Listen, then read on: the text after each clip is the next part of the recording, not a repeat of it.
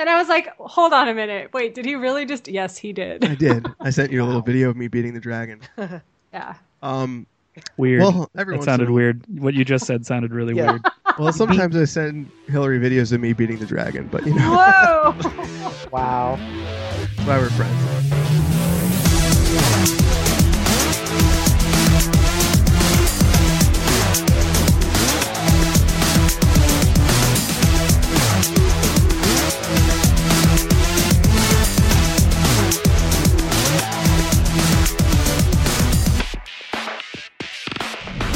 All right, welcome to Rated NA, uh, episode number 102 for the website nerdappropriate.com, where we talk about all things nerdy, which includes everything, pretty much. Yes. We, we, deem, we deem all things as nerdy. So if you do something and you really love it, then we think you're a nerd about it.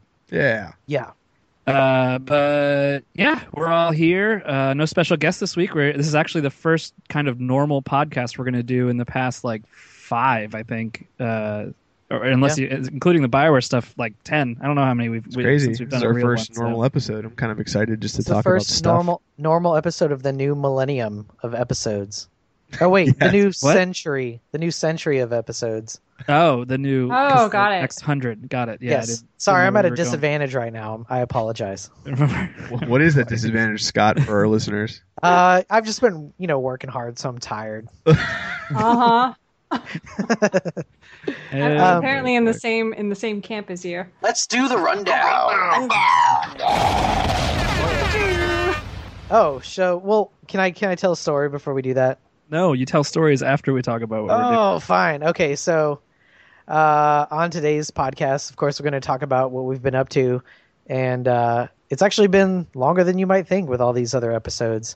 Um, we're going to talk about some E3 news with Nintendo, um, Xbox news and their new console, um, Beyond Two Souls uh, trailer, and then uh, a friend of ours who did something awesome at the Tribeca Film Festival. Um, Ash is going to talk about Dark Arisen. We're going to do little Bioshock Infinite spoilers. Um, I played the game Adera that Ali Hillis is in, and we talked about last week. And uh, Hillary saw the movie Oblivion with Tom Cruise. Um, and then in our Nerquado this week, which is our nerd appropriate question of the week, um, we ask, Where are you currently living? Sorry, let me try it again. Where are you currently living, and what is your favorite thing about your town? And uh, we'll tell you where that question came from and the responses uh, later in the podcast. Yeah. so what's your story, Scott? Okay, so um, I will change the names and the locations to protect the uh, people involved in the story. So oh let's just say that I was at the Winchester earlier today, Uh-huh. and I overheard a conversation at the table next to me. And the girl at the table was meeting with a study friend to study for finals, right? Right. and she was like this is this is kind of how the story goes she was like so uh, i was just dating this guy and we had sex. And then afterwards uh, i started to have some irritation. So uh, i went to the doctor and he gave me some antibiotics. So apparently i'm not contagious or anything. I just have something. Then she was like then later she's like sitting there she's like her her study friend goes and gets a drink right? And then comes back and she's like oh it's like she's like i can't drink. I can't have sex. I can't even take adderall right now. She's like there goes any chance of a one night stand where i don't have condoms with me because apparently uh, uh, i'm allergic to like the number one condom brand in the world Is that what? that's kind of the gist of the conversation. I'm paraphrasing, yeah, obviously. did you did you know these people? No, Oh, okay. Just okay. overheard overheard the conversation. Right. I Right. thought these were all people we knew because you said No. you were yeah, I changing their protecting names. their name. Although you didn't wow. actually No. use any names at I didn't all, use so- any names, but I changed the the location. I called Right. it the Winchester. There Yeah, I go. got that. Got it. Um, Wow. but yeah, that's that's the kind of stuff you hear at the Winchester from time to time. it so it's sure kinda- is. Classic. it really, yeah. So uh, So other than um, listening to lovely, classy women talk about their private areas, what have you been up to? yeah, yeah. I mean, what are you gonna do, right? That's it was just funny. But anyways, I've uh, I finished uh, Paper Mario Sticker Star. Um, I I have been actually heard that on- game was really fun. It it actually is really fun, and it it's weird because they use the sticker mechanic as the combat system, and that's kind of cool because it's like you can't just do the same maneuver over and over again. You can only do it for as many times as you have that sticker. So it's kind of a cool mechanic. It's the the Paper Mario series in general seems to be pushing the limits where like the traditional Mario Brothers games are not. So Right. that's where you go if you're looking for that kind of thing. But anyways, finished that game. Started playing Professor Layton. I've I've really been like working at the school stuff a lot, so I've kind of been gaming sort of like in a non-traditional sense. So I did that. Um, and then I, based on our conversation with Ali Hillis last week, I started playing the game Adera on um, the Surface, and it's really great. It reminds me of those like old school '90s um, puzzle adventure games like um, Shivers or, um, you know, like your- shivers. Shivers. You remember that Sierra Shivers. Sierra Adventure, Yeah. um, or like a Seventh Guest kind of game. So that's really great. Um, I played the first episode, which is free, so I encourage everybody that has Windows 8 to go out and try Adera. It's really fun, and Ali Hillis is the main character. Um, and I honestly can't stop listening to that Form and Shape album that Ash posted the article about. Like that's really awesome. Um, yeah, I, and I, uh, I listened to that and then shared it with our friend Ryan too. Oh, also cool. liked it. So Cool. because I was like, this is right up your alley, and he was like, oh, I love it. So yeah, it's great. And good. you guys might be surprised to hear that I read a comic book. Ooh. I saw I your saw. review. I saw Yeah. review. I read. I mean, you guys know, but I'm I'm into like Moogs and stuff and analog instruments, and I have a theremin. But um, there is a comic book now um, about the theremin. I mean, or the guy Leon Theremin who invented the theremin. They basically reimagined this character as um, like an international super spy who can travel through space and time. so it's like right up my alley. It's like the guy. Basically, the the story is like he through the invention of the theremin, he opened a rift in space time and can like now he's like a super spy, and it's it's incredible. So I'm gonna I'm gonna stick Cool. with that. So you can anybody that's listening, you can go read my review on nerdappropriate.com. But it's a, it's a great um, comic. I'd encourage everybody to listen. So, uh, Ash, what have you been up to? Uh, busy week. Good week though. Um, Yeah, you told me you were stressed out, man. yeah, it was you know it was work stuff, but that's really fucking boring to talk about. So I'm not going to. But uh, I picked up uh, Dark Arisen on Tuesday, which is the expansion. I guess it's an expansion pack for. I don't know. Uh, it's weird because it includes the original game as well, and it Just- gets rid of the theme song. Yeah. Oh. Well, Oh. it's for Dragon's Dogma. From So wait, is it a standalone or can you do you It's, have? it's both. I What if you, never played the original? How about you can that? it comes with a full game it just Yeah. adds an extra continent that you can go to that's essentially just a, an endless dungeon delve so Wait, Oh. so you you you buy it twice? You bought the full game twice, essentially? Yes, you bought the game twice. yes Oh, yes but it's there was only no $40 option to get It's it a- without it. no No. no Oh, So wait, you can buy the full game now for forty bucks. yes with Oh. Dark Arisen. With Dark Arisen. yeah Okay. with dark this is arisen a confusing marketing plan. it is so Got it. essentially if you want dark arisen you have to buy the full game and you get this extra content with a bunch of fun extra stuff so i've been playing that on and off and um, that's been a lot of fun uh, i went and saw evil dead last weekend finally so I'll, I'll probably talk about that a little bit just for a minute um, let's see what else jeez i don't know watching game of thrones Ooh. playing some hero academy Losing um, Hero Academy. just one game out of 14 you dick Wait, has anybody beat Amanda yet? That's the most. Yeah. important. I've never played Amanda. Right Really? here. Oh, Ash, you need to play her. I'm. I'm. I know, That's she needs awesome. to send me a Congratulations. I'm getting I'm getting fucking good. Yeah. Oh no. Yeah, it's getting competitive. Yeah. Yeah. Um, but it's good. It's a great game. It definitely, if you haven't checked out Hero Academy from Robot Entertainment on uh, most devices, iOS and act- even actually, it's on PC now too. Steam. Yep. Um, It's not on Android. Right? It's just iOS. And Steam. oh, it's just iOS and Steam. Okay. Yeah, it's a- Well, it's great. So definitely, definitely pick that up. It's on Android. Wait a minute. Wait, wait, wait. Ash, are you saying that you're not competitive? Just a little bit. Um, Because, and this is why I ask, because I was sent a text message maybe not two days ago Mhm. after a conversation I had with Ash about a stupid dragon that I was having trouble passing. so, what does he do? He sends me a video of him passing the dragon or beating the dragon. and I was like, dick. Oh wow. Just wait till next that gen. You can do that online. fun. And I was like, hold on a minute. Wait, did he really just? Yes, he did. I did. did. I sent you a little video of me beating the dragon. Yeah. Um, Weird. well, every it sounded a- weird. What you just said sounded really Yeah. weird. Well, sometimes I send Hillary videos of me beating the dragon, but you know Whoa. Wow. that's why we're friends. But Hillary, what have you been up to? um. Okay. Well, we already we already talked about the fact that I saw Oblivion, which was really really good. Was it? Yeah. No, I have to say Yeah, I'm, I'm really glad I saw it in the theater. And I'm not a huge Tom Cruise fan, but wow, he was pretty He good. can't be. He's so tiny. Oh, good Why is that? Because I'm so tall? No, he's really tiny. Yeah, I know. He's like five Whatever. two. Okay, so then I also saw Promised Land, which is a great movie, and um, played some Dark Arisen. And um, there's a new book that came out this week called The Elite, and it's in the series called Selection. It's like a YA um, post-apocalyptic, like dystopian type thing, but it's kind of like The Bachelor meets Fallout. I don't know. It's kind of cool. So um, I've been Okay. reading that. Yeah. So uh, That's, that's cool. what I've been doing. So Very Matt, what about you? Uh, I finally started up Tomb Raider, my because all my shit's hooked up. So Nice. Started up Tomb Raider. I've been playing like I had been limiting. I've been, you know, we always say we've been. I've been. I have been working a lot, uh, playing catch up at work, and I so I've been limiting myself to just like an hour at a time of playing Tomb Raider at night, and usually just when I want to unwind and play a little bit. And then on Friday night, I guess because I had nothing to get up for on Saturday, I got completely sucked down the vortex of Tomb Raider and played till five a.m. in the morning. Oh, It's God, really so good, right?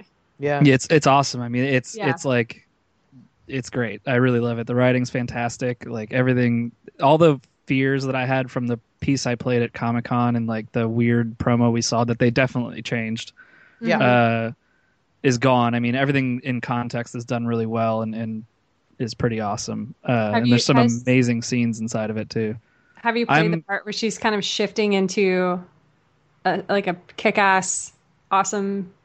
I would imagine I'm more than halfway through. I believe Okay. at this point. So she like she like literally starts changing what she says during combat, and Yeah, like yeah, cool. yeah, yeah, yeah. No, I like I just I just went through a scene where she's like cussing out the dude that she's like chasing down to go kill essentially. And it- Good. It's, Cool. Yeah, so it's great. It's great. Uh, the only thing that I actually talked to Ash really briefly about the thing it it brought up in me that was like I like it in this game. It's weird to say this that this game reminded me of it because this game did not annoy me with it. But there's like a trope in video games now that I'm getting really tired of, which is the false ending and where like hey the game could end right oh everything went wrong you got to keep playing. Hey the game could end right oh everything went wrong again you got to keep playing. Like and this game does it a few times um, Yeah. but always in in the most epic like amazingly written way. But it just made me think about it and then i started thinking about other games that do it and how often that really annoys me and and uh it was just a weird thing that that came up. And then uh beating ash and hero academy been doing that um, Just once. Uh i started playing I, this I I- underestimated you. I, I just went like balls out in the beginning. I was like, wait, wait, what's hap? I'm whoa, Well, whoa. here's the problem. What's happening here? the game before that, you were playing me, and you were the Dark Elves, and you had that that Reaper guy, yeah. and I and I let you on accident let you power him up to max power. He basically becomes unstoppable at that point. Like it's impossible to kill the dude once he's gotten that badass. And Ash had him planted in front of where I pull my guy, my pull my guys out. So it was essentially like. It was basically just spawn camping, and I couldn't do it. I would literally get Yeah. a guy out and run him across the board. Was the only thing I would do in my turn, and then he would kill him with his other guys, like on the other side of the board. So I, I couldn't do anything. I just I lost the game, and then and then I beat Ash. It was yours. It was. Must have I mean- felt wonderful. I've been playing another game called Clash of Clans on the iPad. Is it a It's like- racist game? Yeah, yeah, it's, it's all about. Um, no, it's uh, it's like Warcraft Light, if you will. Cool. All right. It's okay. It's time based, so you know you can buy you can buy jewels that speed up time if you need to, which is like their hook. And it was okay at 1st and then it it like nosedives in pace if you don't buy Oh, okay. Uh, stuff from them. That's how and it's rope priced- you in. Yeah, and it's priced a little heavy. Like five bucks is like the reasonable amount of coins to get, but it's like still kind of it's weird. And I, I like it and don't like it. It's I keep playing it just because it's kind of going now, but I only really check it like once a day anymore. I don't really play like I was for the first couple of days.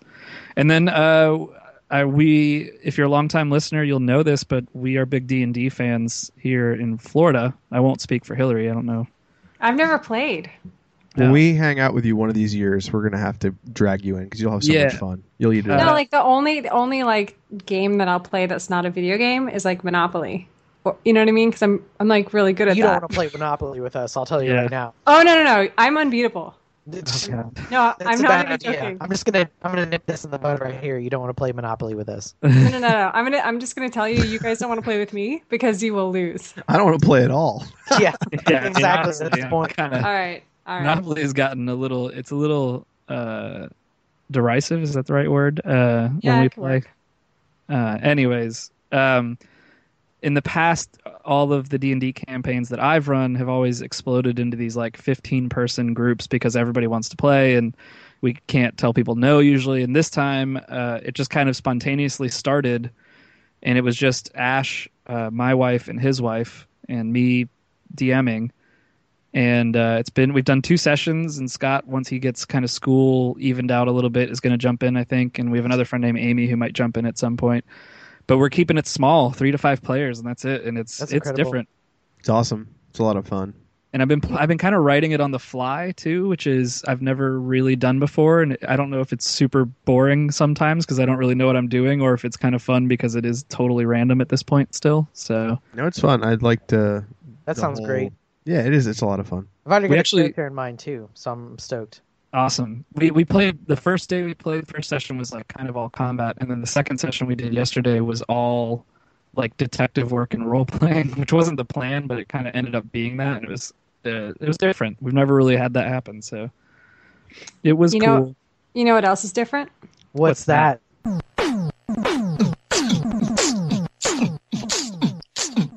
News. Nintendo cancels their E3 keynote. That was good. yeah, it was That good. Heyo. Hey. So you get all that big NA money. So uh, Nintendo came out this week and said, "Hey guys, we're not going to do a big ass keynote at E3. We're going to do a bunch of small hands-on events for uh, the press to come and Yeah. check out what we're doing." They're going to be. I think they're even off-site. I don't even think they're doing them inside of the E3 camp. They're literally renting out some rooms and doing small hands-on events for for Nintendo. Do you think this is a white flag?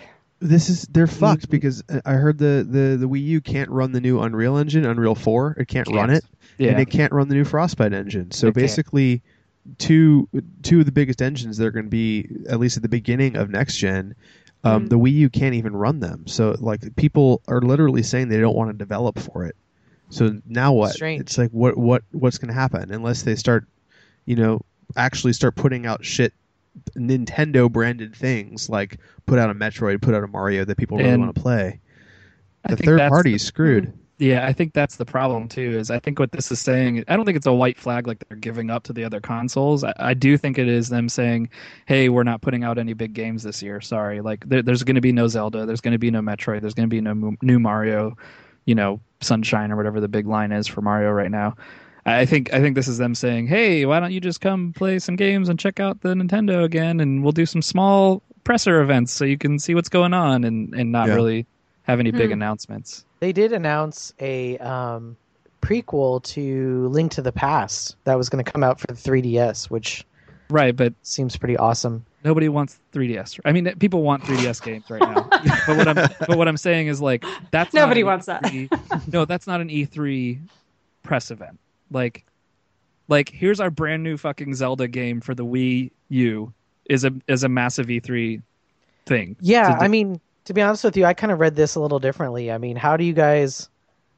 Would you be surprised at this point if Xbox and Sony someday did the same thing and they were like, "Hey, we're not going to really do presentations at E3 anymore because it's like not worth our time and money to do this. So we're just going to do like smaller announcements, like the same way Sony did their original PS4 announcement, just sort of like on their own." Well, I mean, I, I mean, Mm. Xbox is doing their own announcement, which we'll talk about. Don't jump the news. but but at the same time, I think the reason, the honest reason why Nintendo is not, you know, really going to be attending E3 in force or having a big press conference because they don't really have much to show at this point, and the journalists would just eat them alive if they all line up in that in that room and then Nintendo shows jack shit Mm-hmm. and then Xbox, you know, is showing which they're going to do at E3 this year, show their slate of upcoming you know exclusives and stuff like that. Mhm. Nintendo's just going to look ridiculous, so they're just bowing out. I mean, to save face, I think. Yeah, I Did you- agree. I, Did you?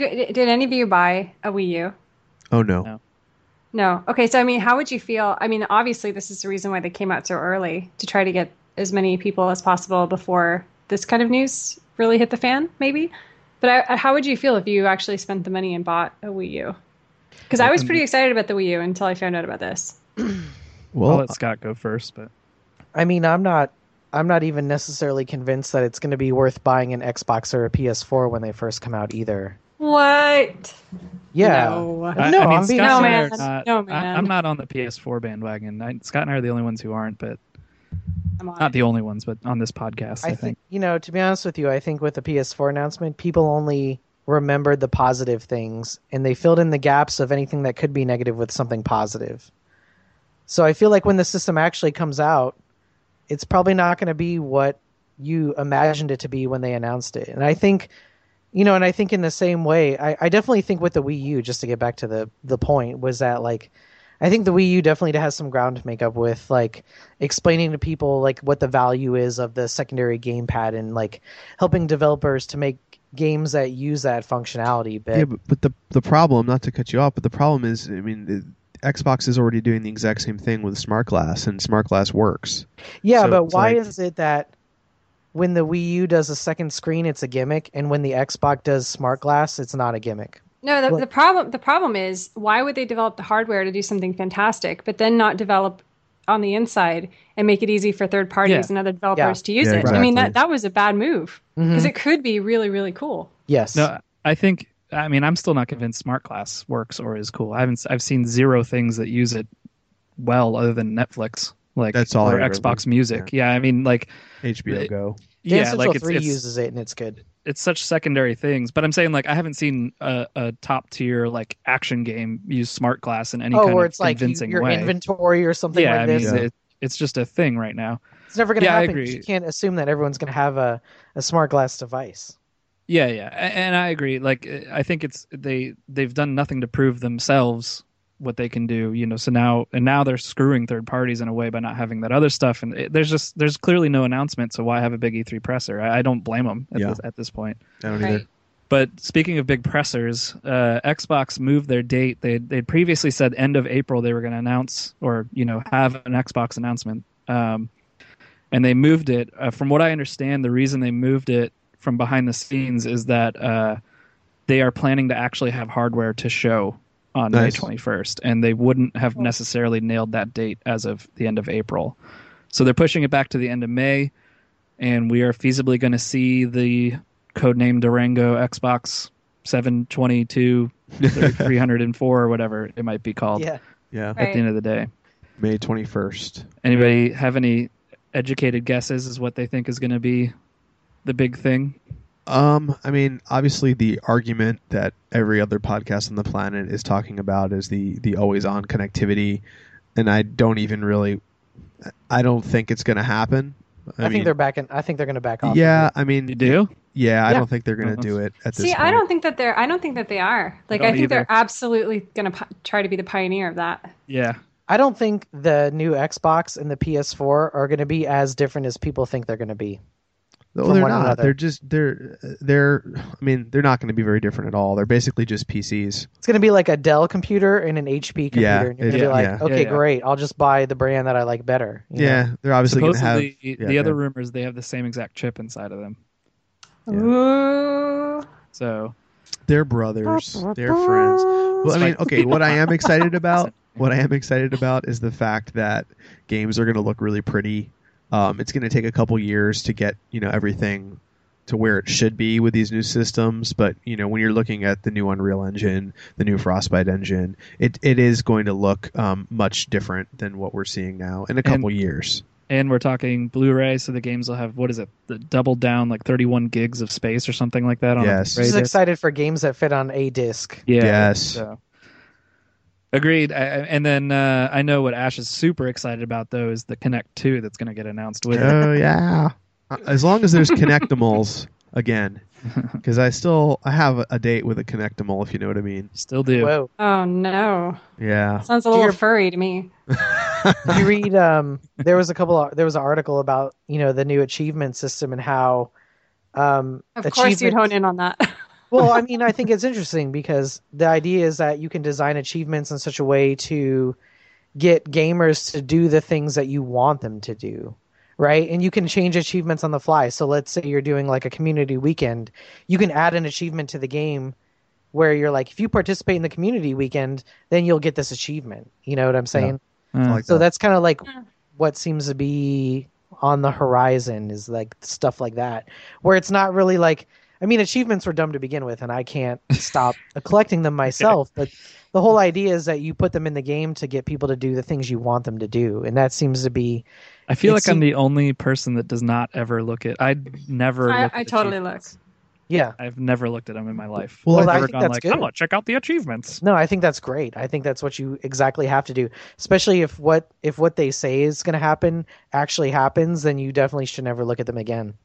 Well, sometimes I mean they right now as they stand, they can actually be kind of fun. I'm like, I'm uh, sometimes it, they'll make you perform a mechanic in a game that you Mhm. wouldn't do otherwise, and you end up having like a whole lot of fun. It's almost you know a meta game inside the game where you're like, oh, I have to perform this many assassinations, and it adds to the longevity of a lot of games too. So I understand why they did it. It's the ones that are like collect every fucking Yeah. feather.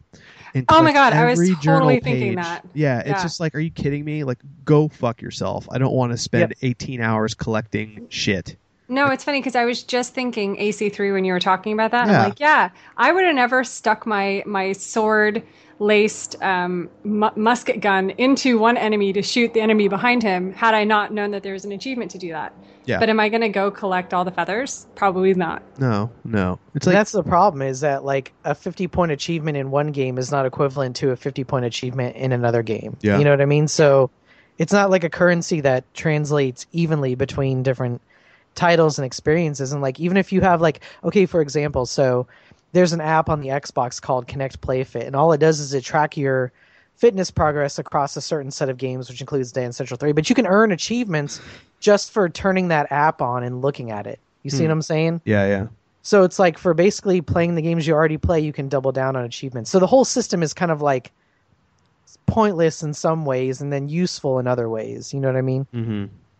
So I don't know. We're getting kind of like off the track, but Yeah. Off the rails. off the So rails. I'm gonna, I'm just going to say that I disagree with you on the next generation of consoles. Um, and I have a feeling that the next point that we have to talk about in the news, we're also going to disagree. okay. Well, he has. And that- I'm, I think I'm the only one who's watched it. oh, Uh, okay. unless but- you've watched the video, Hillary, then then we can totally disagree on this thing. But I'm gonna guess you didn't click it and watch it. I'm going to guess that you're right. But at the same time, I'm just going to say that I am not in the same camp as you on this particular one. Okay, so uh, at the Tribeca Film Festival, um, Jesus, I just blanked the game company's name. Oh, Quantic Dream. Quantic Dream. Quantic Dream showed up with Beyond Two Souls and actually showed a two-hour film, I guess, or an hour and a half film, something like that, of Beyond Two Souls uh, at Tribeca Film Festival, and uh, also announced that um, Willem Dafoe is a, is a new voice in the game. He's going to be an actor and a voice in the game. Uh, I mean, I know we disagreed about the the teaser, and I know really I think it was about marketing for you, Hillary. But I would recommend watching the the video. It, this one's a short. The trailer that I linked is just a short edit of it. You can actually watch, I think, about 35 minutes of it on on uh, Quantic Dreams YouTube, possibly. It's been linked a couple places, but uh, it looks pretty friggin' ridiculous at this point. So they, they started leaking more of what the actual story is and what you're kind of doing, and you kind of go through the entire lifetime of this girl, Jodie, who has this secondary invisible person that she somehow interacts with and they kind of hint that something went really bad when she was young. It sounds like she killed a young boy or something, and I think that's who the second person is. His name's Aiden. And uh it just grows from there and it shows you it, it does a, there's a bunch of in-game footage of you there's actual combat in the game it looks like there's a lot of like not in a weird way in a very quantic dream way it looks like Oh, when okay. you, where you're it's it's kind of Quick time. Quick timing. yeah, yeah. Um, and then there's footage of you at looking through Aiden's eyes, in the game and watching like people talk that you wouldn't be able to see like from walking in the room as Jodie. There's a bunch of different just kind of cut together scenes of, of what this story kind of seems to be building to be. It looks really interesting to me. It looks pretty damn epic as far as just a narrative tale goes.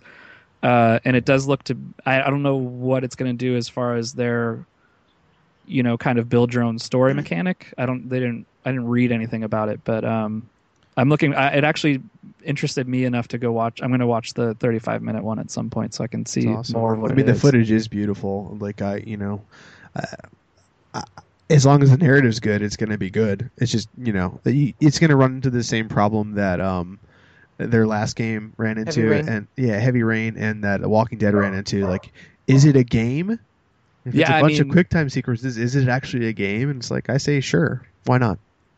Mm.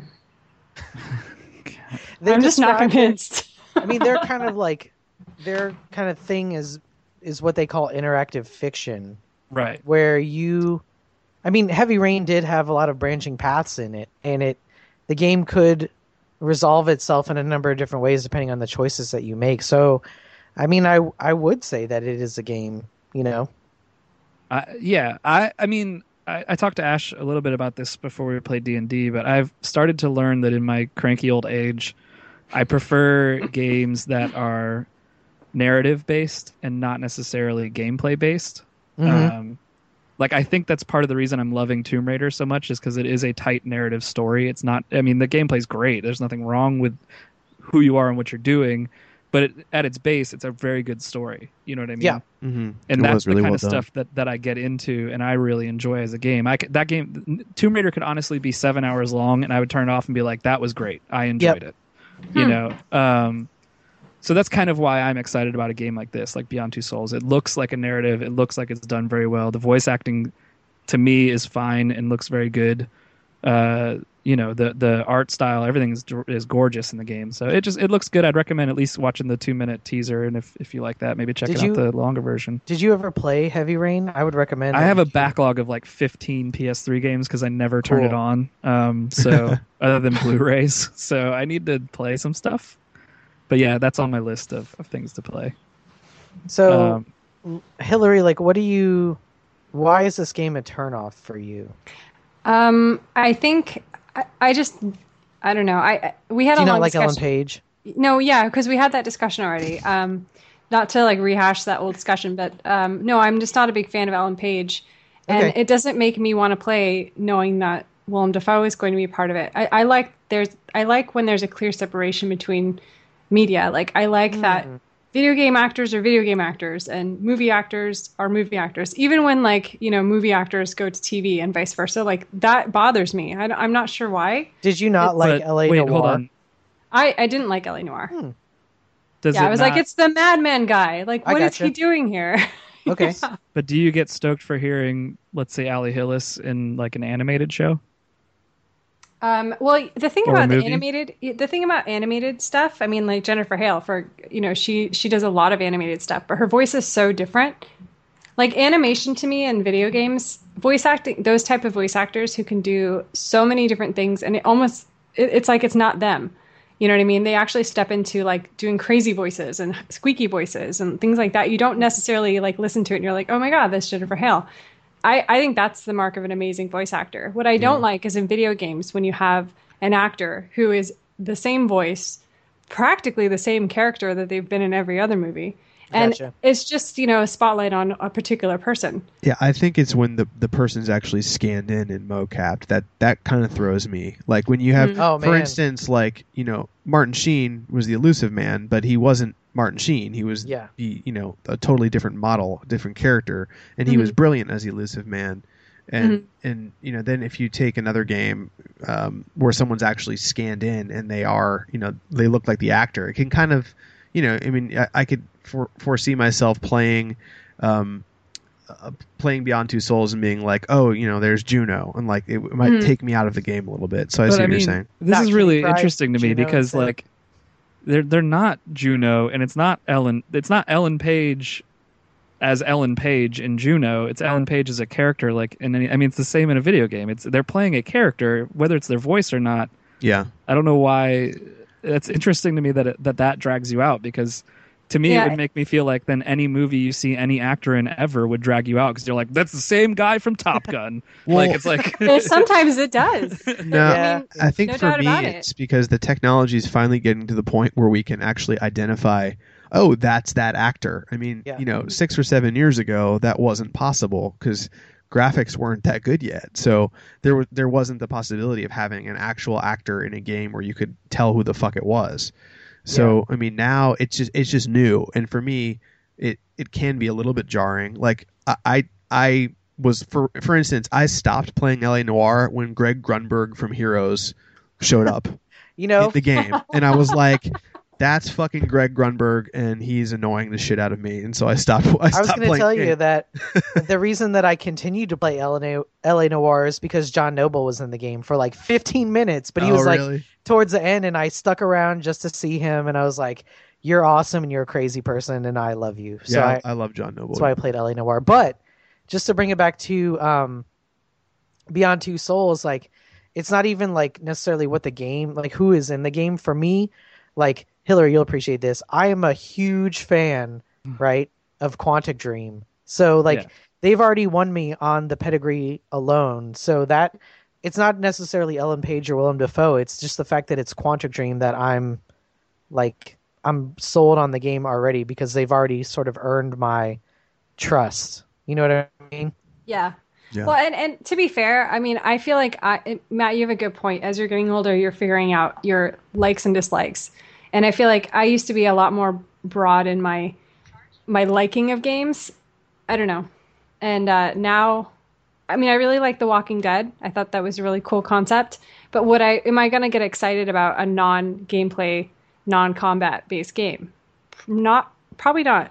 I mean, You I'll be can. ex- I mean, it's Yeah. it's like a know. game like like Heavy Rain in particular definitely does. Like if you if you can latch yourself into that story, like it's a very compelling story to keep you moving through the game because there's like tension there that you become a part of. Yeah. The same way that you do in Walking Dead, but just you know to like a non DLC extent. I don't It's know. I think I think I really like the break. Um, and again, I mean, I'm going to mention Bioware, and it's not just because I have a relationship with Bioware, but I like how they break up the Are you storytelling. guys like going and then- steady? yeah, it's no, it's like full disclosure, like you this: they like Does they do on BioWare TV. put out? Yeah, That's what no, I, I mean, I, I just I appreciate the fact that I'm just going to ignore everything that you just said. Um,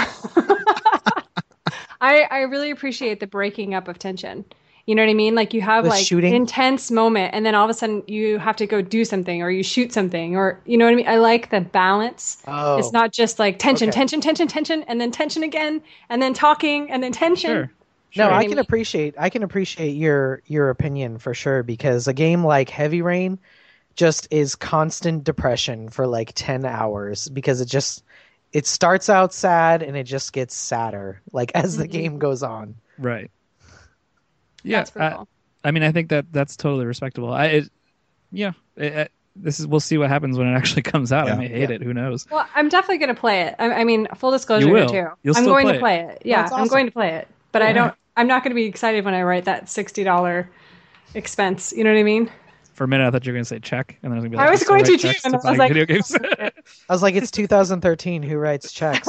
What's going on? um, and this this last bit of news is not not one we really need to discuss. It's just kind of a, a hurrah for a friend that I've had for a very long time. Uh, this this kid I went to high school with and lived with for a short time, named Sean Dunn, uh, does documentary films. And if you go to veryapeproductions.com, that's his production group, and he I think they've got five of them are shorts, and I think they're posted in full on his website, and they might even be his, in his Vimeo account. But he just recently did his first full length documentary called Oxyana, and it's about oxycontin use in this w- small West Virginian town called Oceana, and how it's kind of destroying the people there in the town. And uh, he submitted to Tribeca, got a lot of hype at Tribeca, and then ended up winning uh, Best New Documentary Director award at Tribeca Film Festival Congratulations! That's a huge deal. That's amazing. It's awesome. I've known this. He's got the weirdest sense of humor ever created. I never. He's actually more sarcastic than me by far. I never know when he's serious or not. And uh, he's just an awesome guy, and I'm uh, happy and proud for him. And he doesn't listen. I just wanted to give him props so that other people will go check out his older work because he's the documentaries he's done before are really interesting. He did one on um, he did one on Juggalos. He actually went to the gathering of the Juggalos and did a, a short documentary on on that. What's he did a one juggalo? Oh, Oh, Sound man. like a gigolo? no. Insane That's like a fan Posse. of the in, Insane Clown Posse. Yeah, you have to go watch the documentary. You'll learn a lot. Uh, and then he did one on like a guy who's got the largest record collection in the in the world, and a guy who lives in his van, and it's it's a bunch of different, very interesting topics. So check it out. Uh, but yeah, I'm just a little a little huzzah for Sean Dunn, uh, Very Ape Productions for winning uh, Best New Documentary Director. Let me- Tribeca Film Yay. Let me submit a correction. The website is veryapeproductions.com. What Not did I very. say? You said veryape.com. Oh, veryapeproductions.com. Yeah. Yes. So go find Sean Dunn at veryapeproductions.com. Yeah. So Sweet. yay, and that's it for the news, guys. Neat. Print the paper, send it to press. Ah, say. Check out the gams on that broad. Wow. Whackity schmackity do.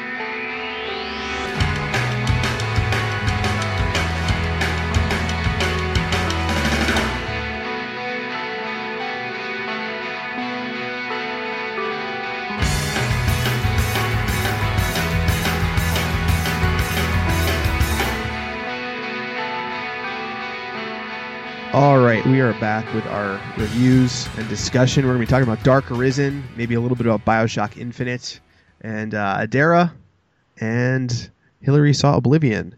But uh, Hillary and I are both playing Dragon's Dogma Dark Arisen, and we have things to say about it. So let me ask you this, Hillary: uh, Do you like it? That's tough. I really love Dragon's Dogma. I can't say that I love the new expansion. I feel like it's like here's some pain and some more pain, and then just when you thought that you've gotten somewhere, there's a lot more pain. Yeah. It's just I don't know how how, how do you think? So I guess How really briefly. What do you think? yeah, yeah.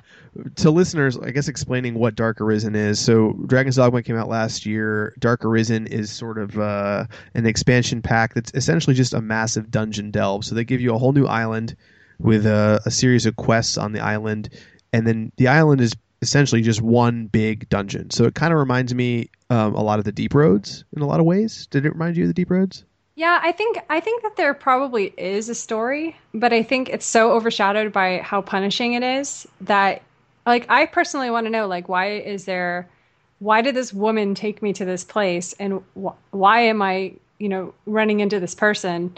I'm not going to give away spoilers, but I, Yeah. I feel like there is a story that we just haven't uncovered because honestly, the bosses are too hard.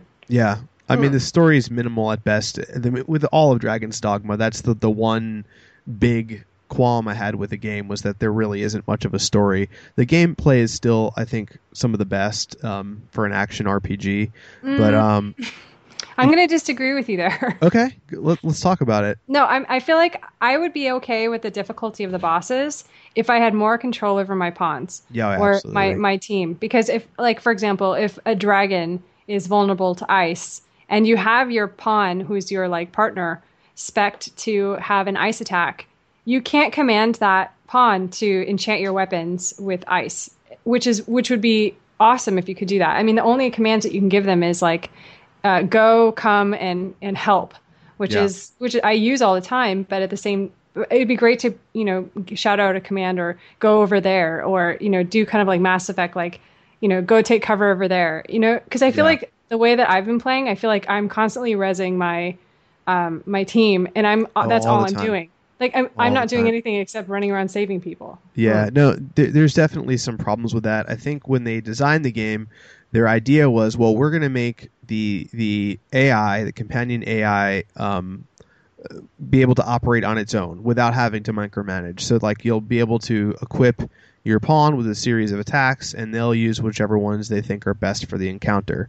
And in theory, that's awesome, right? Mhm. Um, but the problem is, like you said, you get in these insanely difficult boss fights, and I'm not kidding. Like your companions Oh, will die 20, 20 times, thirty times, and you'll have to go and like res them real quick, and it's like, you know, it, it's a little infuriating. And I think that's where the design of the game kind of falls apart. Like in regular encounters, let's say you walk into a room full of like orcs, the game is just insanely fun. Like you just, Mhm. you know, you're using all your abilities and your pawns are like helping you out. But when you have like these gigantic bosses that are like, uh, so oddly designed in what they actually can do, you know, and like it, it's strange, and the game kind of falls apart. But Sounds very Capcom. it is a little Capcom. yeah. Yeah. So I mean, difficulty overall. I I even had to turn it, and I'm I'm really against doing this for the most part. Like I'll I'll play everything pretty much at normal, and then I'll try to bump it up if I can. I'm really weird about dropping it down to casual or easy, but I literally had to do that on a couple bosses and still couldn't beat like the dragon that we talked the, the same one that you beat and then sent to me. I literally dropped it down to easy. I'm like, okay, fine. I just want to get past this stupid hmm. thing. I'm dying like every two seconds. My team sucks. So I changed out my team. I, you know, a, a couple times to see if maybe it was my my team makeup or something. Um, you know, I, I made sure that everything was set to go. Got in there, kept dying, and I'm like, screw this! I'm not going to beat this dragon. I'm just going to run away. So I told me like, the, oh, I, I used the come command, and I just like busted out of that room. Yeah. So let's talk about the come command. Um, how, how do you uh, how do you execute the come command? with my fingers. What? oh wow. Okay. Um. So let's talk about some of the. Let's talk about some of the uh, the items and and stuff. Have you f- actually found anything while exploring this this land? So, so the thing that I think is interesting is that you you can find a bunch of cursed items, which sounds like they'd be like amazing once you figure out how to purify them and get rid of their their curses, which which is pretty well explained to you in the game about how you do it. So it's not any big secret. But yeah, you think that when you find like you know cursed item level three weapon, you're like, oh, that's gonna be good. And then when you get it purified, you're like, oh, great, it's like, It's like a a- level two. it's like a fucking earring a that's like rusted sword. plus five to lightning. You're like that. I found a fucking earring. Are you kidding me? so yeah, there's some design issues, but the thing I am liking is I really like Dragon's Dogma. Um, I- I wanted to play it more, you know, um, but I kind of ran out of gameplay with the the main game, so it, it's giving me more to play for a little while, which is great. I don't feel like um, a burning desire to, to explore the entire depths of the dungeon. Um, There's no reason to. There's no. I mean, I don't know if there's a reward at the end. Who knows? But there's actually there's no achievements for this. Did you know? yeah, that? there. Yeah, I know that, and then that's one of the reasons why I decided to get out. Yeah, that's Yeah. why I decided to leave because I actually went back to the old game um, because I, I want to experience it again. And honestly, I want to level up. I'm like level sixty, and I want to level up so that maybe if I go back to the to the Isle or whatever it's called, that um, I'll have a fighting chance. Yeah. Hmm. But I, yeah, I beat the sad. bishop guy at the end. The uh, the Necromancer. yeah, I beat him. You beat him? Oh, I'm such a level jerk. That's, 75 that's when though. I that's when I decided to, to Yeah. cut out. I was like, I'm done. Huh. That was a glorious moment too. But anyway, so it, it's fun. If you're a fan of Dragon's Dogma, I say de- definitely pick it up. Um, some outlets are giving it really low scores. It does have some bugs and things like that. But if you're looking for uh, a dungeon crawler to kind of uh, to, to you know if you're t- tired of Skyrim right now and you're waiting for DA3 to come out, I couldn't recommend uh, Dragon's Dogma to you more. So Right. Well, one thing that you should probably mention though too is that if you buy Dark Arisen, you're actually buying Dragon's Dogma again. Yeah. So it's it's a whole game. If you haven't picked it up before, definitely get it. It's a really long and intense story. So it's it's good. it is good. Cool. Cool. So last week, Scott, we had uh, Ali Hillis on, and she mentioned a game called Adera, which is an adventure game for uh, the Windows. For the for the Windows. No. For the Windows. Adventure- it's an adventure game for the Windows. Um, and you actually you, you scurried out and you purchased it. I did. Well, actually, I, I this is the thing is that it. I'm pretty sure it was pre-installed on all Windows 8 installs.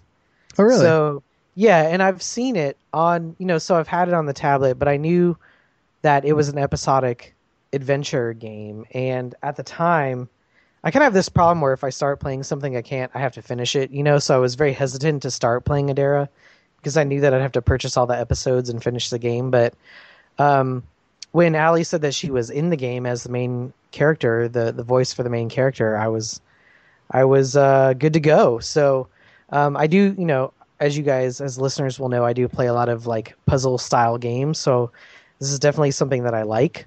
So um, I gave it a shot, and I actually did find a lot to like. And I'm not just saying that because Ali's in the game, but it's actually um, a really good adventure game. And like I mentioned at the beginning of the show, Um, it did remind me of sort of those like old school games from the '90s, like your your shivers or your uh, you know like Shivers. Myst Myst in some ways, and like kind of borrows elements from those those types of games.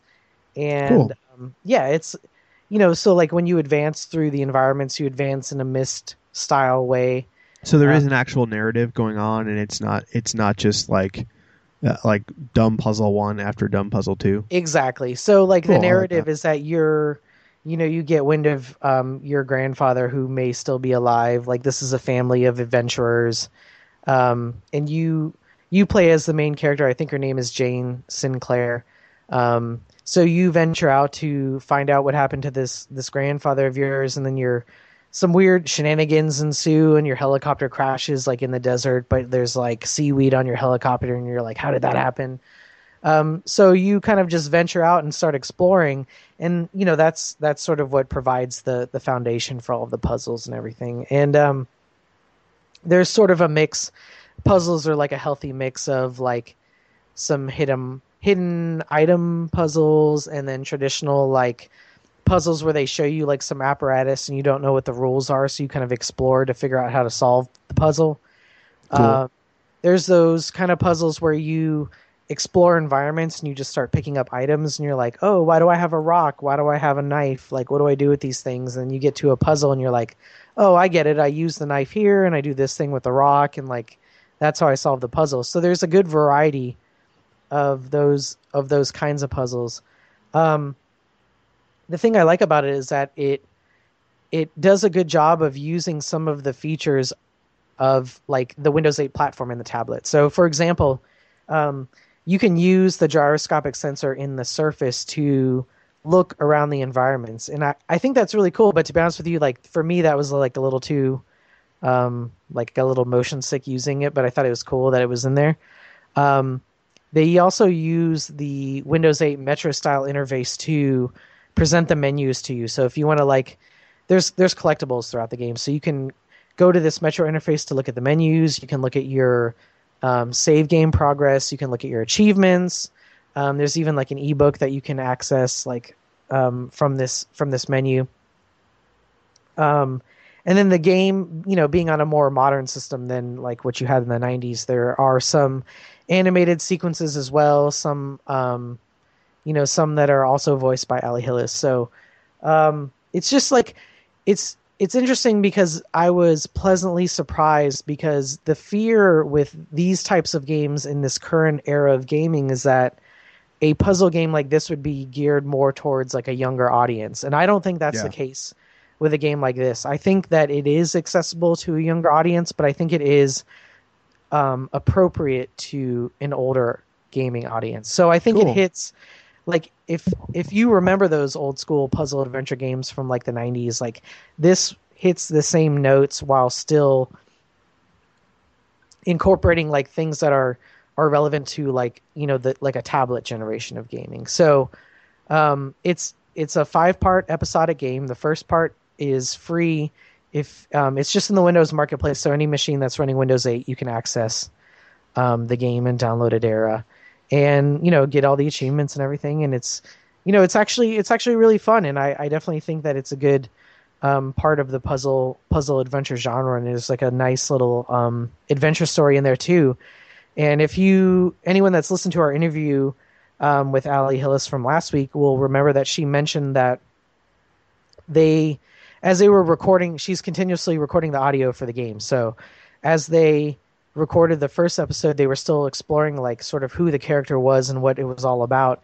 And she mentioned that in the later episodes they kind of like become a little more um, loose with the characters where they start being like a little more sarcastic and like saying like oh my god another puzzle? Like what am i going to do now? You know like that kind of thing. So i'm i'm, I'm looking forward to that. So um, i will be picking up the other episodes um, but i would encourage everyone else to check out adera for free on windows Awesome. 8 first episode. Awesome. yeah. Cool. cool so hillary nash you want to spoil bioshock infinite for everybody do you not Yeah. Do you want to listen or not? no i don't care i don't mind if you spoil it it's up to matt Yeah, I don't care either. no it's fine go for it Okay. So okay. ah, so listeners, um, we should probably drop in our um, trademark Reaper sound sound, spoilers. Wow. Wow. Alert! Alert! Battle stations. Space alert. Space alert. Oh, what is the aliens one? You now have 14 minutes to reach minimum safe distance. Yes. God, I love that movie. I, that's such a Um, great movie. All right, so it. it's been a while since I, I beat Bioshock Infinite, but I do too, yeah. I do remember um, I, I beat it pretty much all in one sitting, which let me tell you, my wife loves when I sit there for 12 and a half hours. and, and she's like, Do you want to eat? And I'm like, You get away from me. Don't even look at me. Yeah, so that was pretty much happened when I played uh, when I played Infinite. But um, I I loved the story. Um, that was definitely my my favorite part of Infinite. And I'm going to be perfectly honest. Like I wasn't. I liked Bioshock a lot, the first Bioshock a lot, but I didn't love it, and I I Mm, didn't it. necessarily understand why everyone you know thought it was the best thing ever. Um, I, I loved it, but I I wasn't going to like you know freak out over it. So this I I understand. Like I understand the whole like the worship of Ken Levine and everything after this game, uh, because uh, the way this narrative is constructed, it is. I honestly felt like I was playing an incredible uh, adventure film from start to finish. That was just like just saturated with science fiction and, and adventure and all the things that I love so much. And it's all part of this incredible story that has time travel and um, and everything kind of all inside of this one insane tale. So I, I really, really love the story. What about you, Hillary? Um, yeah, I really, really love the story. I did feel a bit creepy at one point. I mean, not that Bioshock has ever not made me feel creepy. It's I, I've been a huge fan forever, but because of a um, because of something that happens at the end, I was like, ooh, I'm, I'm feeling a bit pervy now for having thought something else. Oh, we, anyway, I mean, this um, is spoiler, so I mean, okay, well, I, okay, I, so- I'm, I don't, I don't want to ruin that one. That's that's like a huge like, oh my god moment. well, okay, okay. Well, Are we allowed to say that? I mean, Yeah, we- this is we're spoiling it. Okay, fine, fine. Okay, So when when you find out that you're Elizabeth's dad, um, Mhm. I felt a bit creepy because What? I, Why would you spoil that for me? we gave you the option. Not quit. only are you Elizabeth's dad, but you're also Calm Her Um, brother. Her you're brother. the main villain of the story too. So here's the Yeah. fucking crazy thing. So the whole story You're story. the freaking villain. Oh, and they when they choke you. Oh, Yes. I was Okay, like, hold on, hold on. what We is start- going on? We gotta start at the beginning. So the two minute rundown is you're hired to rescue this girl from a city in the sky, and the year is 1912, 1913, and um, this city has decided to uh, to not be part of City in the clouds, actually. Yeah, they decided to break free from the Union, and they hired this super scientist to create these anti gravity systems, and they basically lift the city off into the sky, and they are their own their own government, their own way of life, and everything. Um, you get hired to go rescue this girl from the city in the sky, and the rest is just this fucking crazy adventure of discovering, you know, how these super scientists actually constructed the city and who's the crazy guy running it, and uh, you know, why is there this civil war going on inside the city, and uh, how do people have special powers? And it's it's incredible. Like this, the Mhm. quality of storytelling is absolutely incredible. Um, it becomes okay. Um, you might have to uh, do another spoiler sound here, Scott, because we're about to spoil Fringe, the show Fringe. Oh no, So I'm spoiling Fringe so brutal. right now. Why would you do that? Hang in there. Wow. It's the same fucking story. So here's what happens. Um, you had your your daughter taken from you when she was a baby. Your daughter becomes the Elizabeth from the story. You go to rescue the daughter um, because the father in the alternate reality could not have children, so he wanted to kidnap a daughter from another reality to raise as his own because he's infertile. So it is literally the story of Fringe with the, the two Walter Bishops, one stealing Peter and all that kind of stuff. And the- Alternate. yeah, the Walternate. So um, yeah, so the main villain is actually you, but he's been all like um, messed up from scientific testing and No, the thing that's really screwed up though is that you're in the end game and you're basically running through all these doors, which are like portals. And y- you come to the conclusion, well, I need to go back in time and kill him when he's a baby. Like I need, I need to like kill this guy before he, becomes a problem. And then you end up at this critical point of the game where you had made a choice in another in another realm and then all of a sudden, all of these different Elizabeth Elizabeths come up to you and like kill you, Mhm. and you're like, what? But it was like it was confusing and cool and awesome all at the same time. yeah. Um, the only my only criticism of the game actually because I, I really enjoyed I think I played it in three sittings.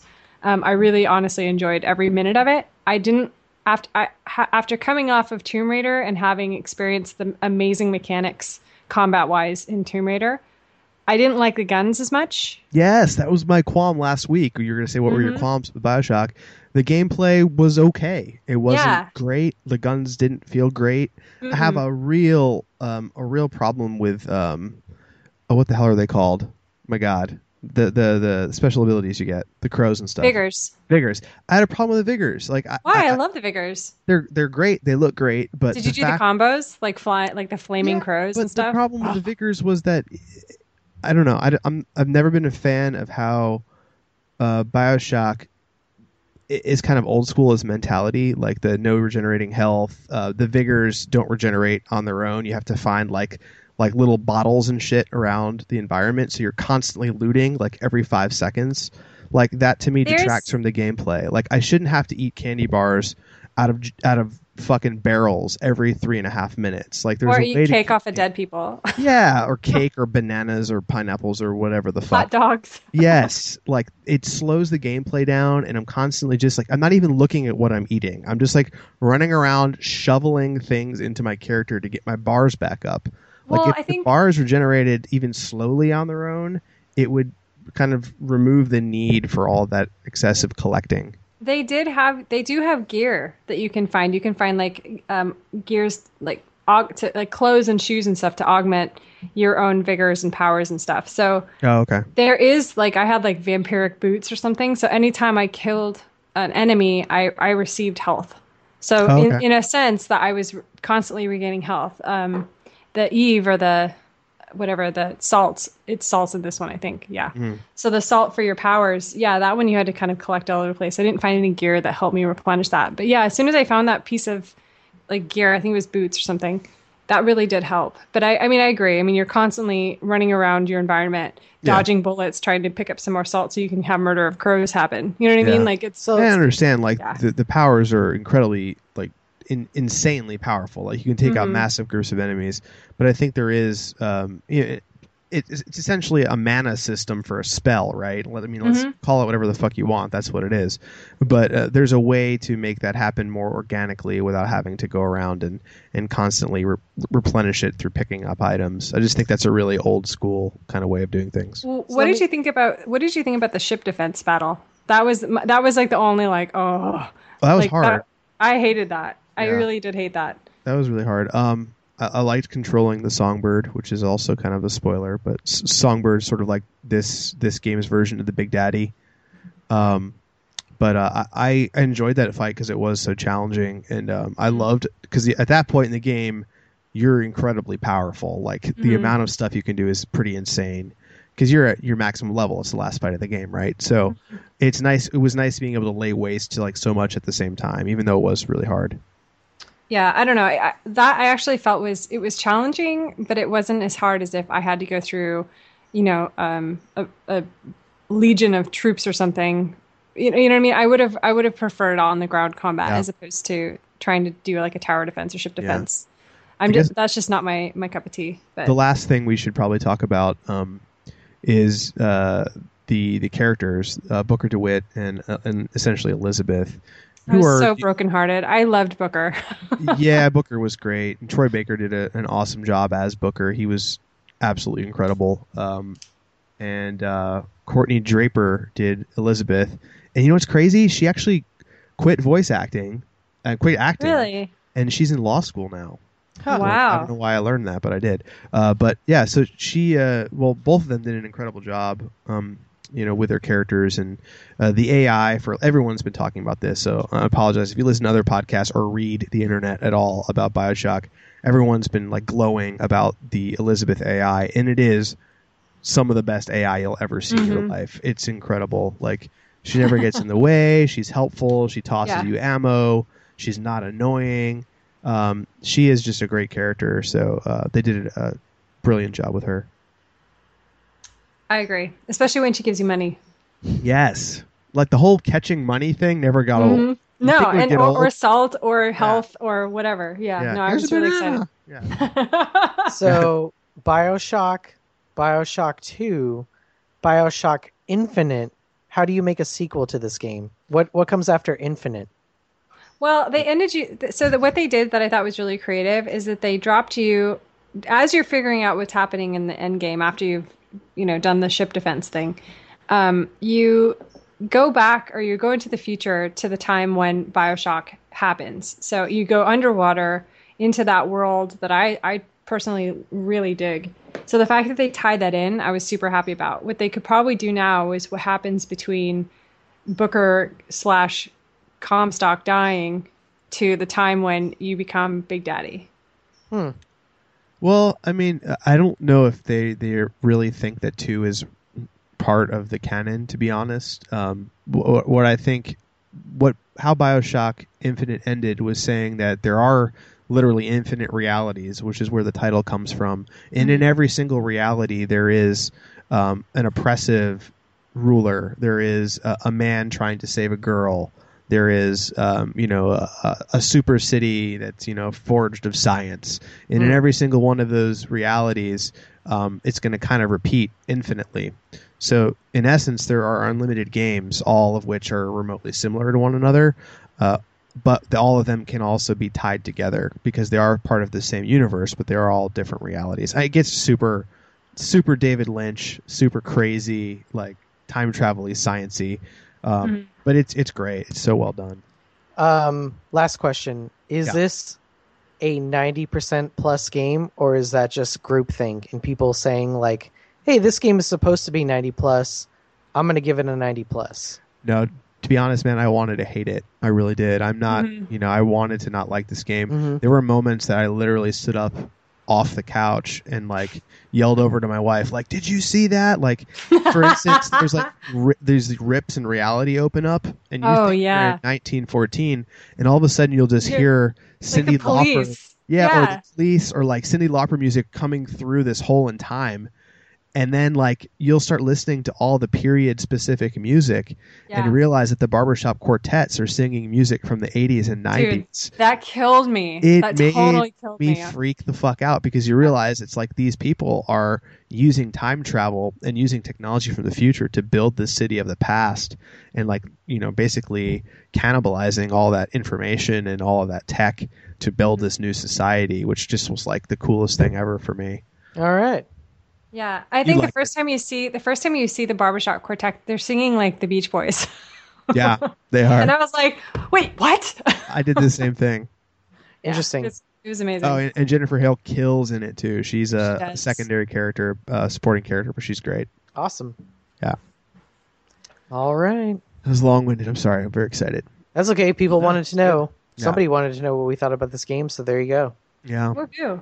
So Hillary, you saw we we Tom Cruise. Um, He's in- five seven according to Google. we Uh. we little Tom Cruise in a movie called Oblivion, which I was apprehensive about because I'm sort Oh, of really? a little.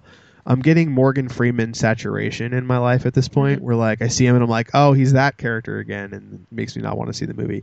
Um, Yeah. so tell me about Oblivion, very briefly, no spoilers, because yeah no no um, so just really quick it's um, an amazing sci-fi movie that i think anyone who can appreciate a different spin on um, some things. Boy if i say that it's totally spoilery. Okay let me back up. So it basically is set in the world where you just there's been an alien invasion and now there's people who um, take care of the planet for its resources because the humans have moved off the planet and are living in a spaceship um, orbiting the Earth, and then also living on Titan, which is one of, um, I believe, I'm going to totally mess this up. I believe it's one of Saturn's moons. Yes, I think it is. Yeah, yeah. is. Yeah. So humans are now living on another planet because the Earth is just inhabitable. So they send people to Earth to, um, you know, collect the water out of the ocean and do things like that. So you you kind of go into this movie, and there's a man and a woman, um, one being Tom Cruise, obviously, um, like flying around and making sure the drones are watching the big. They look like oil rigs, but on steroids, um, kind of all over the planet, just gathering resources. And their job is to make sure that these machines are working and that they're work they're functioning as an effective team and that everything is going well and, and then in two weeks or whatever they're going to go back to titan so they're looking forward to to getting off the planet well tom cruise has like this kind of relationship with the earth where he wants to find out more about its history and kind of the he keeps like a tin that has like a plant and he's taking care of it so he's he's kind of enjoying being on the planet and is is kind of questioning whether or not he wants to leave so a bunch of things happen, and there's um, you know a bunch of rebels, humans that are still living on the planet, fighting back against the stealing of the resources. Um, and and it this this war happens, and there's a bunch of twists and turns in the plot. Cool. So you I recommend was it? I was super entertained. Yeah. Great. Great. This is I'll this is actually it's directed by a guy named Joseph Kosinski. It's only his second movie. He did Tron Legacy, I like and Legacy. then and then he did uh, this, and it's got a weird history. He actually wrote uh, and produced a graphic novel called Oblivion, so that he could sell this story to Hollywood to make a movie. Interesting. It's a roundabout way of doing it. Good on yeah, him. like like Yeah. he didn't think he would get to make it because he's you know first time director and he knew it'd, it'd be kind of a big budget sci-fi movie. So he got Tron and then made this. I don't know if the timing was he made this first or or after Tron, but got Tron and, and kind of proved himself and then you know sold this graphic novel to Hollywood to say like, hey, look, I, I already made the story, I already I already produced what it's going to be. I just want to do it as a movie. So Awesome. Actually I've I've been excited to see this. I just I haven't had time with moving and everything to, to go see it yet, but um I'm glad you liked it because I've heard it's gorgeous and I love the It soundtrack's really done by M83, which is I know we're both fans of. hmm No, I Uh, think I, I think it's definitely one of those movies that you want to spend the extra money and actually go see it in the theater. I, Yeah. I would highly I would highly recommend it. It's it's really it's a huge movie and it's you're gonna really like it. Awesome. Yeah. Great. All right. All right, guys. So, uh, Aquata. Aquato. Y'all.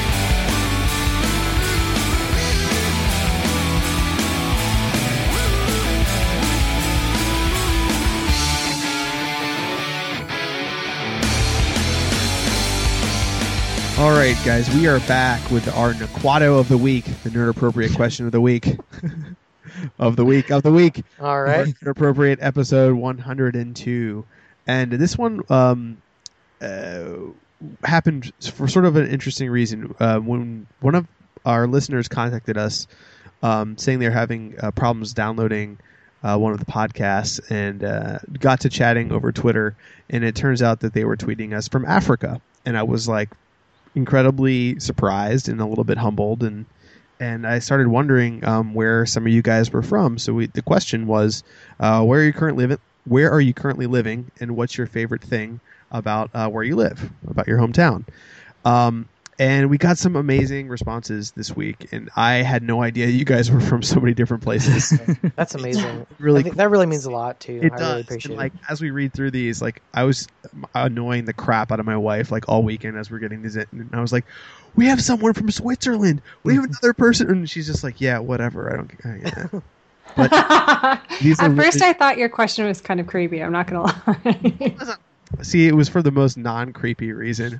Oh, I know, I know. But at first, I I, was like, was why just- would you ask that? Yeah. I actually thought he was just looking for a new place to live. Where do you get some- live? Crowdsource some answers about what would be good. right? Uh, yeah. Well, I was actually just super curious because uh, we can look at analytics, but they're just weird. So it's it's easier to actually hear um, from people, and um, and we have a lot of answers here. So Yeah. Woohoo. okay, so we'll start off with Aurora uh, Mitchell, who is at uh, Aurora Mitchell, and she says bonjour from Quebec. So we have one from Quebec. Yay! I still that's uh, Melissa and I's list this year is uh, um, Montreal. hmm Yeah, dying to go, dying to go. Um, Jacques Major, Cat Jack 1997, um, says Ottawa, Ontario. For the capital of Canada, we certainly don't get very many cons. That doesn't seem like a highlight. Yeah.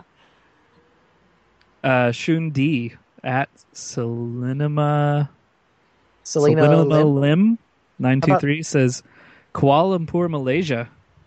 I love the different cultures and races that coexist together, and the awesome food. And the food is awesome. Our our uh, a little personal detail: Ash and I's wives family is from from Malaysia, right outside Yes. of Kuala Lumpur. Yeah. Wow. We hear about it all the time. Mm-hmm. So the flying beer at the flying beer. S- I'm going to pronounce the first one wrong. I know it. Neon or Nyan. Either one. Anyway, We'll it's in it. Switzerland, near Geneva, and the CERN uh, Large Hadron Hal- Hadron Collider. Oh my god! go. I just totally. I like totally nailed it. ruined Why would I say my name? Why would I say my name? Okay. Hope I won't be swallowed by a black hole. Yes. this awesome. one literally made me like jump up and go, "Oh my god!" How Yeah. fucking cool is that? That this Yeah. guy lives right next to the the, the freaking large hadron collider. Or How lady. terrifying! Guy, guy or lady. Guy or, lady. Sorry. Yes, Yeah. it's true. Hold on. I'm going to find out really quick how to pronounce that because that's going to really bother me. Ion? If someone totally is it? Hold on. Hadron or Naya? No, Hadron. Nyan. Oh, okay. Ion. Uh, so, you know, friend of the show, Melissa Kay at the Quad Skater says, first time I read this, I was like, what? It didn't even make sense to me when I read it, and now I understand it. Although I will admit, is it Alberta? Is AB Alberta? Mm. I just moved to population it's- seven thousand, Innisfail, Alberta, and it's only one hour from Calgary and just two under two hours to Edmonton. Expos all around. And we actually talked about this at PAX East when she was moving. She was super excited. She was like, "I don't live. I guess her town is pretty small, but she's like in a good size distance from everything." And I was like, "Oh, that's cool." Still Also- Canada. Still also icy wanted roads add- everywhere. Oh. Just kidding. I wanted to add from uh, from the press to reset reset transmission perspective. Uh, on episode 101, we dished out some pretty harsh challenges, I think, but I also wanted to add that uh, they also said some really nice things about us in our reaching episode 100 on their most recent podcast. So Mm. um, thank you to the reset transmission folks for the love. We appreciate it. And we would encourage our listeners to also go check out reset transmission at press2reset.com. Of course, of Do it. course. Absolutely. Thank you guys. It's awesome. Yeah. So uh, Eric Halston, uh, he says uh, Robbinsdale, a suburb a suburb near Minneapolis, um, the origin of Whiz Publishing of Captain Billy Whizbang. Later, they'd make Shaz- Shazam. The nerdiest thing was me submitting uh, an Ingress portal at the site of the mural commemora- commemorating Captain Billy Whizbang. That's awesome. Do you know Minneapolis is rated one of the best cities to live in in the country? Really? Really? Really? Time and time again. Yeah. You know, it was number 98 on that list? What? Fort Myers, Florida. There you go. Heyo. Born and raised. Just kidding. Well, do you want to say your answer then, Ash? Do you have something? Well, I mean, obviously, uh, most of you guys know I live in Orlando, Florida, and um, my favorite thing about Orlando, Florida, that is a hard one. Um, I would probably it's harsh. to say that my favorite thing about Orlando, Florida, Harry Potter Land. no, is having Matt and Scott really close by. Oh. That's the nerdiest thing about Orlando, everybody. Me and Scott. You heard There it here go. first. Nerdiest Oh, thing wow. about Orlando. Yeah. I'm feeling a little left out, guys. Sorry. Yeah. Oh. Live 3,000 miles away. Yeah. It's true. Anne Berens at Anne Berens on Twitter says Chicago, Illinois, USA. I love how busy the city is. I grew up in the suburbs and was so bored. Mm. I have been looking at cities lately for different reasons, and Chicago comes up over and over and over again. And every time I ask somebody, like, hey, you know, Chicago or New York or Chicago and DC, Chicago wins the fight every time from anybody who's been to both places. It's the Hmm. weirdest thing to me. Interesting. I haven't been since I was 17, and honestly, I hated it when I was 17. But that's not an accurate depiction of any city when you go when you're 17. So That is true. Yeah. Um, Robert Frimering at Mr. Slick says, Cold land of Alaska. My favorite thing is huge family gatherings. Great family keeps me from moving. Nine sisters, six brothers. Wow. yeah, Uh, here's the view up in the A1 in Alaska. Mountains surround the city. A1. Yeah, no interstates in Alaska. My favorite pastime is family gatherings. He Uh, repeats himself. repeats He actually himself. sent us a picture, which I, I want to put in the show notes because he actually stepped outside and took a picture of what it looked like where he lives, which was awesome, and it's gorgeous. Yeah. kind of jealous. Of, That's uh, awesome. Yeah, And we had always wondered why we'd never seen uh, Mr. Freemering at any conventions, and now we know why because he's in Alaska. yeah, he's in Alaska. But we appreciate him uh, talking Yeah. to us all the time. It's awesome. definitely, Yeah. definitely. So I like I like Killer C's answer. yeah, Killer C wants to remain a man of mystery and just says nope, nope, nope, nope, nope, nope, nope, nope, nope, nope, nope, nope. And I'm not going to read them all, but it's over and over again. Yeah. Dot AVI. Dot Yeah. AVI. We're not trying to stalk you. We really just want to know what you like about where you live. Yeah. Yeah. man. What's true is a creepy question. It was not a creepy question. The intention of the question was not. I guess it's different So- if you're a, if you're a woman. And So like, that's- Hillary, do you Hmm. want to give up your answer or no? So I'm gonna be. I I'm just gonna be, be very vague. You don't have to say the Yeah. name of, of the town you live in or anything. No, no. So I'm I'm gonna say I live in the San Francisco Bay Area, There you go. and the thing that I love about it is that I feel like I'm part of something big.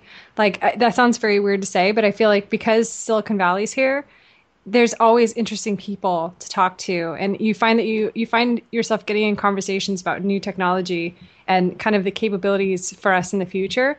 I really love that about being here. So Awesome. yeah, but you don't live next to the Large Hadron Collider or anything. no, but I live close to the big Google. Okay, Yeah. That's true. Cool. Yeah. Scott, you have to read the next one. Um, no, wait, okay. the one after that. You have to read Corey Ann Campbell's, not this one.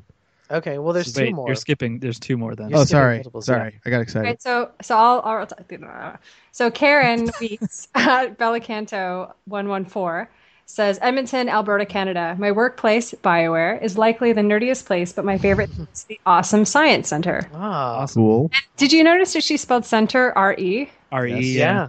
Do you know that she's a she's an American in Canada? I do know that. Expat. Yep. So Since- she's take, she's taken on the Canadian spelling. I was gonna say that sounds very English as well. Mhm. I like that Hillary gets to read, bo- read both the Switzerland and the Sweden one. hmm Oh, I'm taking this one too. Yeah, Sure. it's your turn. Yeah, this one. I one. just went. I just said Karen. You should know how to read say this Oh this yeah, word, you did. Oh, this is Ashland. Sorry, Ashland. Oh, Okay. it's it's uh, Ostersund. Ostersund. Okay. And I so think, uh, I think that Nora, means like east. I think. I Nora at Interpreter 13 says Ostersund, Sweden. Beautiful at night, lots of snow, and our local game store has an awesome owner and employees. Isn't game like GameStop here in America? Uh, yeah, it's- it is. Game is like the European Yeah, yeah, store. it is. Cool. Thank you for contacting us all the way from Sweden, by the way, Nora. That's awesome. I love Sweden. Um, Corey Ann Campbell at Jelly Drake says Tulsa, Oklahoma, nerdy fun. Weird Al's UHF was filmed here, and uh, Scott, have you ever watched UHF? I don't know. I, I think I've heard of that movie once or twice. UHF.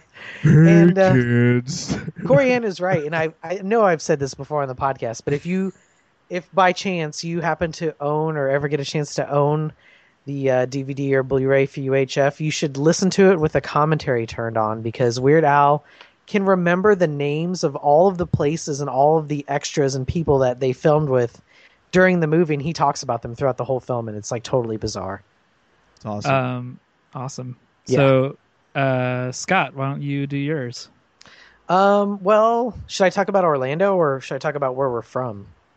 I, I mean, Where I you guess live it's now. whichever one you want. Yeah. Okay, so I guess I'll just I'll say Orlando then. So obviously we're Central Florida, Orlando, and I think I think I think the thing that I like about it is that a lot of people are kind of down on Orlando, but I kind of like it because there's kind of like a one of everything feel here. There's kind of like something I feel like there's something for everybody and there's a little something of everything here. You know what I mean? So I kind of Yeah. like that aspect of it. I like that there's like a tourist area and then like in sort of like an indie area and a college area and there's sort of like this whole it's like a big it's becoming like a melting pot and i think that sort of variety is enough to keep me interested and i i kind of like that so Cool. th- that's Good that's my answer. Answer yeah Sweet. Uh, Bethany Westmoreland at Hemi Art says Seattle, and I love so many things about it. PAX, amazing coffee, food trucks, putting birds on things, all awesome. apparently they also put birds yeah, I was on gonna say, do things they get Seattle. Portland? yeah I think they do. Yeah. put a bird on it Um, Justin Banks at Midtown 583 says Pembroke Pines, Florida.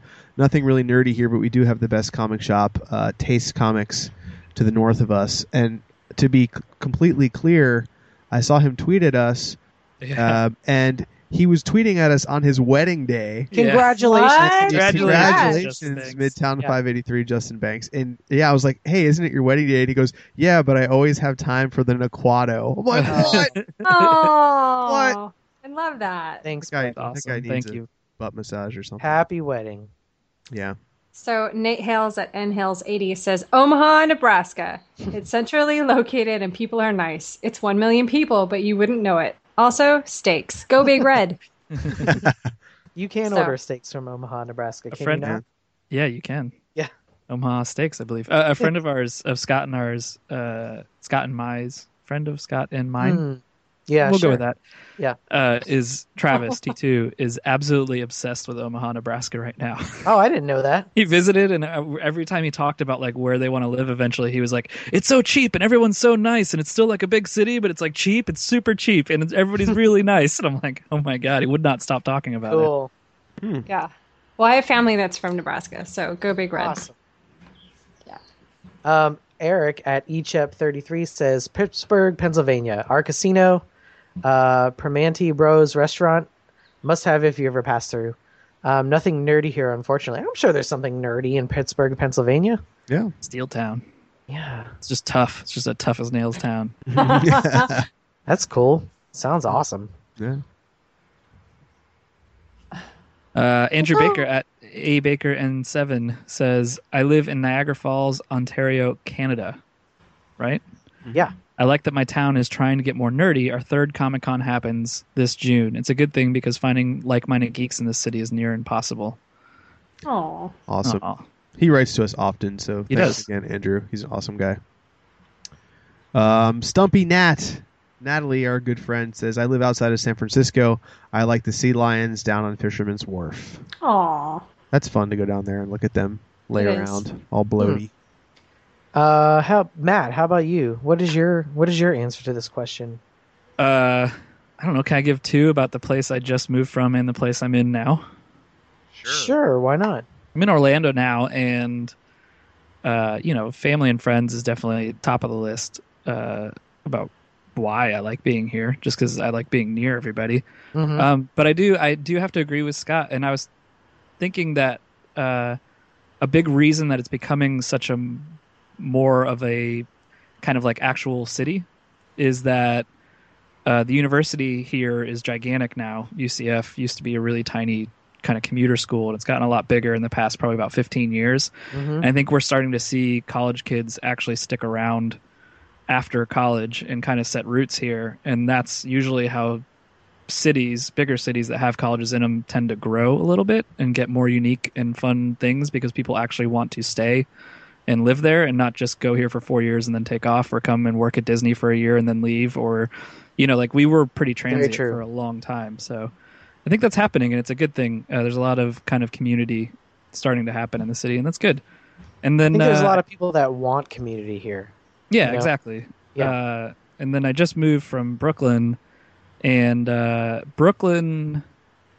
I think I, the best thing I would say about New York, and it's it's like an intangible, is that uh, New York really felt like anything was kind of possible.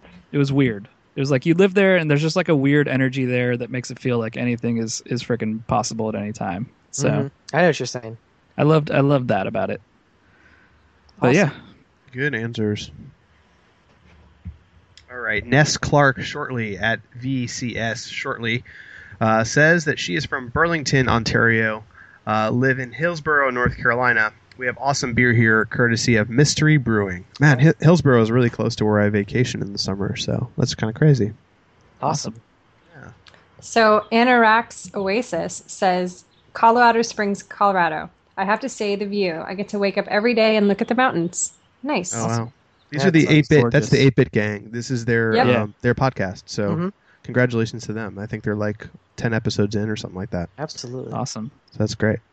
Um, Jen Jarvis at Hokey98JJ says, I live in Manassas, Virginia, DC Yeah. suburbs. Pretty cool area for history nerds. I know you can appreciate that. Indeed. That's cool. Hi, Jen. I Pretty there too. I think we're think we're all about the DC area. I think Yeah, that's I a love DC. fan Oh, favorite I would- here. I would totally live there. Yeah. Yeah, DC's For one of sure. my favorite fave areas in the country. Mhm. Me too. Uh, so sort of last, but but not really. Uh, Carlo at Platinum Fist uh, says Tucson, Arizona, awesome sunsets pretty much daily, and the Sonoran hot dog. Just got to deal with that heat, and we understand that in Florida. Yeah, we Yes, certainly we do. do.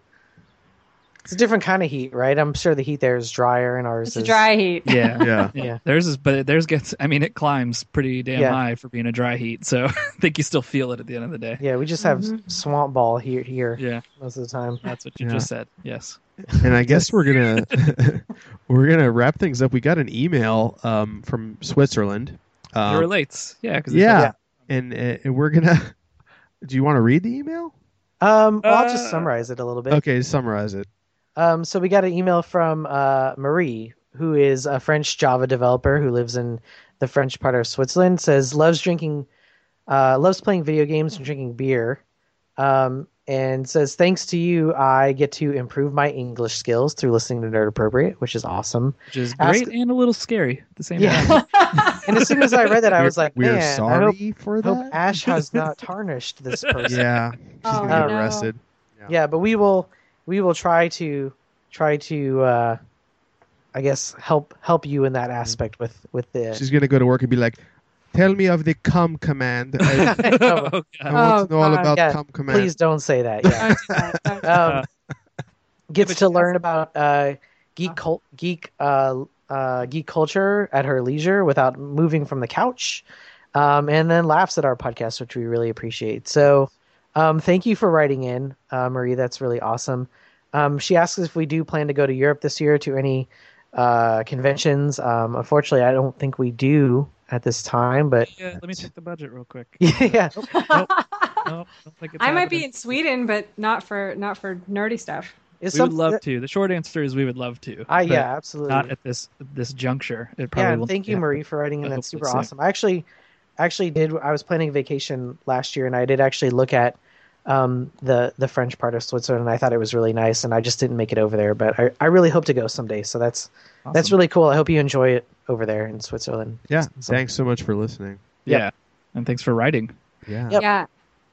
Cool. Well, big thanks to everyone for writing on that one. That one was a little personal, so we appreciate you not. I kind of like that question. I feel like we got to learn a lot about each other. that yeah, I think so too. It was cool finding out where people were from because, to be honest, a lot of these people have been writing us, Yeah. answering our questions of the week for you know well over a year at least, and I had no idea where the hell they were from. So it's nice to know where they're from now. I feel like a family now. We're like a Yeah, closer family. This is great. Except except Kittler. yeah. Nope. Nope. Nope. Nope. Nope, nope, nope, nope, nope, nope. Love that mysterious Kittler He scene. should have just he should have just linked uh, the Shia the LaBeouf, Shia LaBeouf video. Shia LaBeouf. actual cannibal Shia LaBeouf. Hiding in the shadows. All right, we already played that music. yeah, we did. All right. Thank you guys so much for tuning in to episode 102 of the Rated NA podcast for the website nerdappropriate.com. Uh, as always, you can follow us on Twitter at nerdappropriate and become part of our slowly growing community. but we appreciate you guys very, very much. Uh, you can follow us um, or ch- check us out on Facebook slash Nerd Appropriate or shoot us an email um, like Marie did. And it's uh, Ash, Scott, Hillary, 1L, or Matt at nerdappropriate.com. And, um, you know, we're all over the place. So thank you guys so much for tuning in. And we will be back next week with a fresh new episode. Yeah. Yeah, yeah. Thanks, guys. See ya. Thank you. Bye, everyone. 102. Wow.